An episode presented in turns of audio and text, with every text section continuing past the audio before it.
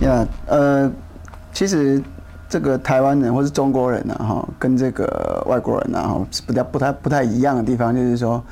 在这个沟通上面啊，实际上比较不会用这种叫做直接的方式，就是 direct 这这 communication 方式，比较不会，大部分都会我们叫拐弯抹角，哈，就是绕来绕去，然后。到最后才出来一个比较，呃，像是你要的那个那个答案，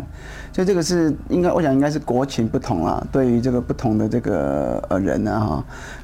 他他们在在做这个 communication，在做这个沟沟通的时候啊，实际上他们会想说，